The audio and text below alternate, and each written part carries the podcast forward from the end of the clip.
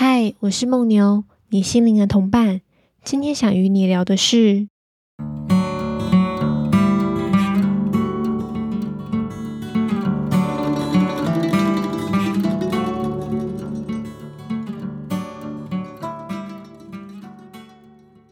嗨，大家好，今天这集想跟大家用比较轻松的方式聊初始梦这个概念。我前阵子跟朋友聊天的时候，讲到了初始梦这件事。那初始梦指的是我们最初最早的梦境，有可能是你有记忆以来能够想起来最早的一个梦，或者在荣格心理分析里面会把个案初次讲给分析师听的那个梦境叫做初始梦。我跟朋友当天有互相分享了彼此能够回忆起来童年最早的一个初始梦，然后一起探索这些梦境带有什么样的讯息跟意义，是到今天的我们会觉得有某些象征在里头，而且与我们成长至今的经历有所呼应。我跟朋友都发现，在初始梦的探索里面有蛮值得玩味的地方。像我就感觉自己的初始梦确实指出了某个我心灵的学习主题，指引我不只要从内心世界，也要从外在世界去理解体悟某个命题。当我回顾自己过往很多经历，我觉得自己总会体认到。某个跟当时初始梦留下的意涵很相近的道理，关于这点我觉得非常有趣，所以今天也想跟大家分享我理解初始梦的一个始末，还有我的初始梦体会，也邀请大家一起探索自己最初的梦境，说不定从中也能浮现自己心灵的地图。那同时也想说，在新年的第一集，重新的回到一个原点，聊梦这个对我来说很重要的主题，也算是我一开始写网志最早的那个动机，就是分享我从小跟梦的互动。这也是为何我会对潜意识产生兴趣的原因，因为我从小就一直试着想要更了解自己的梦境，但也因为梦是很私人的。我也不晓得聊自己的梦究竟能够对别人有什么样的意义。即便如此，我还是会有一股欲望，想要去讲自己的梦是如何影响了我，是如何穿透到现实，带我看到表象外的其他意义，让我理解到所有的人事物，最终仿佛都回到我跟我自己身上，是我和自己的关系。这些话听起来可能很空泛，但等等我分享自己的初始梦后，我想我说的这些会让人更明白。也希望这集的内容不仅能让我跟大家聊心灵的距离能够更近一些，大家也能够与自己的梦或者是自身更广大的心灵更靠近。关于初始梦的概念，我是因为读了高三四的《梦生》这本书才接触到。那这本书是日本很知名的荣格心理分析师和和准雄写的。他在这本书中用荣格心理分析法，对一名日本古代的佛僧叫明慧法师，他自行所记录的梦境来进行剖析。因此，这本书里面的内容是贯穿了明慧法师他一生里面现实与心灵世界相互呼应的地方。而和和准雄之所以能够做到这件事，是因为明慧法师他从十九岁就开始记录自己的梦境，到他死亡持续了有四十年之久，他的梦境也编成了一本书，叫做《梦记》。这跟后世西方研究梦境，同时也记录自己梦境，而且有编撰成书的荣格一样，他们两个都非常的重视自己内在心灵的讯息，而且持之以恒的关照自己个人的梦境，从中去反省他们日常的修行。而初始梦这个词也是荣格心理分析的用语，在《梦生》这本书里面，作者用这个概念分析明慧法师最早的一个梦境。这个梦是明慧法师他九岁的时候，在父母双亡入寺修行的第一个晚上所做的一个梦。他梦到死去的母亲身体被切成了无数段，散落在各处，非常痛苦。明慧非常难过，他在梦里生出了一个心念是：因为女性为罪业深重者。所以我愿这一生成为一个良僧，来救助她的来世。这个梦中的信念呢，仿佛成了明慧法师的誓言，标记了他灵魂的核心议题，有关于舍身修行，以及在谨守戒律，包括性方面的淫戒之下，他如何能够与自己内在心灵的女性原型来达到一个完整和谐的融合。这件事的难度是在于。明慧法师生存的年代是西元十二世纪末到十三世纪初，那时日本文化认为女性是罪业深重的，没有办法学佛，也没有办法得救。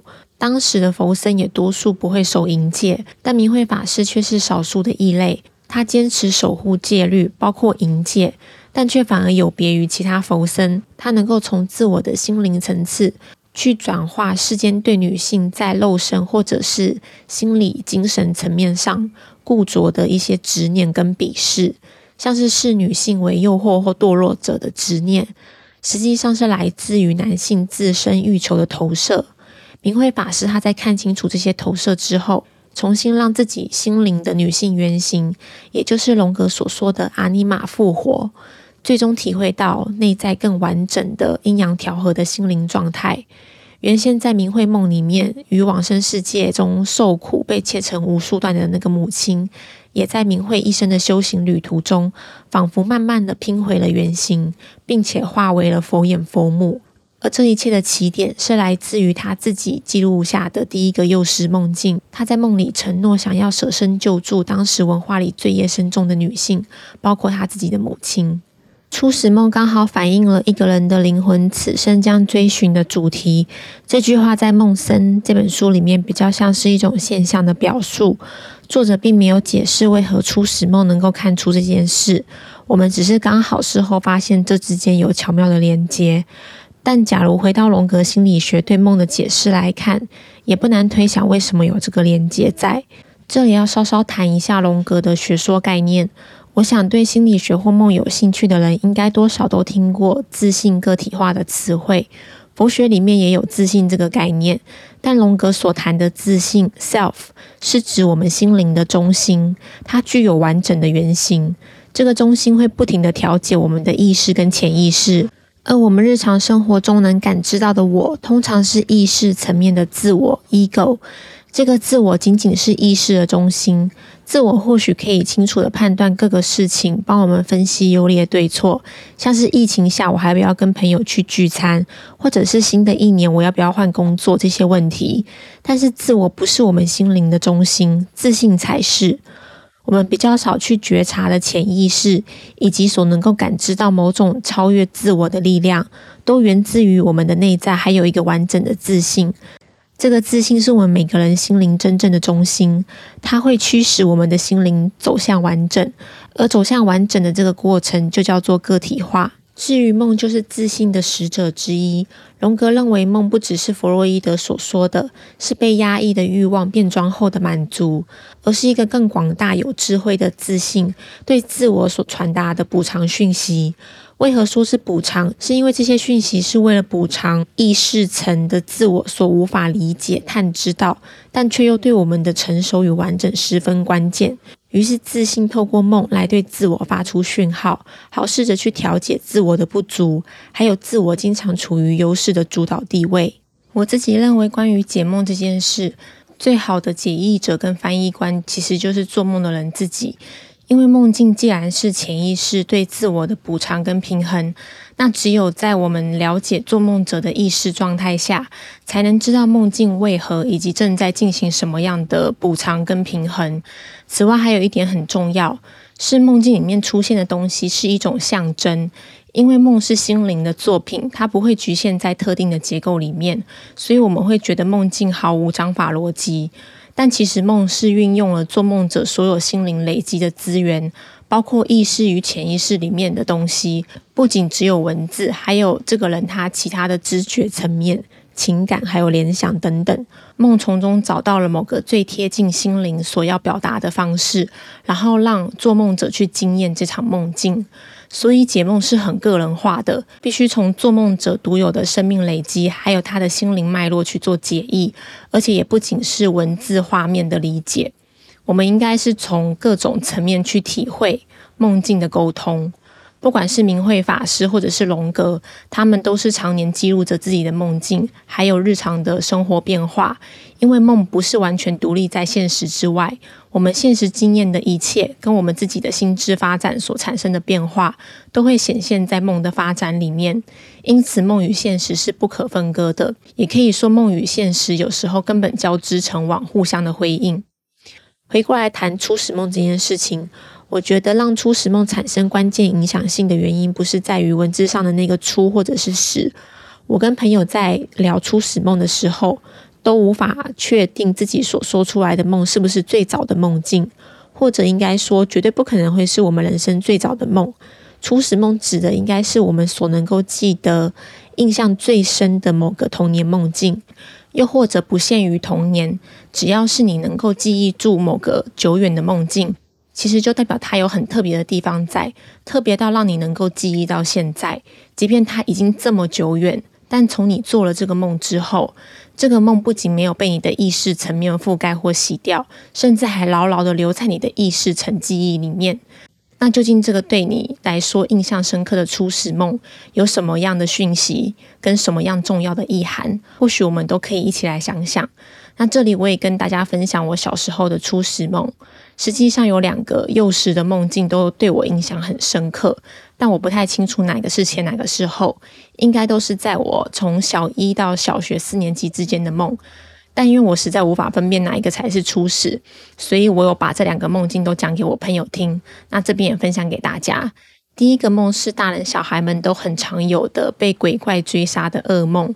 我在梦里面逃到了外婆家，可能是因为小时候我给外婆带了蛮长的一段时间，一直跟外婆很亲，所以在梦里面我最后是跑到了外婆居住的那个公寓。我躲到了我跟外婆睡的某一间主卧房的厕所里面，一路上都没有遇到任何一个人，所以也就没有求救的机会。我锁上厕所的门，然后蹲在地板上，非常的害怕。害怕等等鬼怪就会找到我，然后破门而入伤害我。我一边担心受怕，一边开始低头默念心经的句子。关于念心经这件事，据我外婆的说法，我幼稚园的时候，因为听她放佛经录音带给家里的神明还有祖先听，耳濡目染之下，我就会跟着念。但我自己对于这件事完全没有任何的记忆。反而是到了小学中年级的时候，我才比较有印象，自己有一天曾经被电视里面念心经的节目吸引，我停下来看了一阵子，然后跑去翻找家里有的小佛经本，找心经来读。后来自己也能够背诵心经的全部，但确切的时间真的不清楚，我也不太知道我是换回了以前的记忆，还是说是那个时候才开始背诵起来的。也许外婆放佛经的音乐真的有在我的潜意识里面种下了种子，但我好像也只对心经特别有感觉就是了。也许是因为它特别的短吧。这是我为何会在梦里面念心经的背景。其实就跟人们会念阿弥陀佛、救苦救难观世音菩萨，或者是喊其他神的名号一样，都是为了希望神佛能够保佑自己。只是我小时候可能觉得心经有保护的法力在吧。所以在梦里面就开始不自觉地念诵心经。我在一开始梦里面念心经的时候，充满了害怕跟杂乱的气息，紧张又急促的不停地念。但随着时间的流逝，鬼怪一直没有出现。我等了一阵子，感到有点疑惑，于是后来就打开了厕所的门走出去，一路走到了大门，接着从楼梯走下去。看到他们就在一楼门口刚进门的地方，有一个站立的僵尸就停在那里，额头前还贴了一张纸挡住了他的模样，但他的穿着就跟电视里面会看到的东方僵尸的模样差不多。他身后还有另外一个鬼怪，不是东方的僵尸，但我已经忘记是什么了。我印象很深的是，当我走到僵尸身旁的时候，很小心翼翼，然后抬头仰望了他的脸，发现他完完全全的静止。后面的那个鬼怪也是，他们好像都被按下了暂停键一样。那个瞬间，我突然意识到是我停下了他们，我正在做梦，这个是我的梦境。然后我的恐惧就完全消失了，取而代之的是开心。我甚至能够带着好奇跟好玩的心情，重新的去仔细端详那个僵尸的模样，觉得他好像一个玩偶。我从鬼怪身旁的缝隙跑了出去，站在街上。然后看着这一切跟现实一样的场景，却知道自己正在做梦。这个梦境世界被我暂停住了，我充满了一股自由的解放感。这个梦好像打开了我人生跟梦境世界的新篇章，因为我体会到了清醒梦，第一次在梦中清醒，意识到自己正在做梦。另一个梦则比较模糊，但却对当时的我造成了不小的阴影。我猜这个梦应该是在第一次的清醒梦之前吧，因为那时候的我竟然有点过于认真的觉得梦里面听到的话可能会成真。我梦见有一个角色对我说：“我下次再到梦境里面就会留在这，然后不会再回去了。”当时的我虽然还小，但我已经可以理解这句话的死亡意涵。我已经可以感受到自己对于现实的我将死亡的恐惧。我还记得那天我起床上学的路上，刚好会经过一个地势比较高的坡。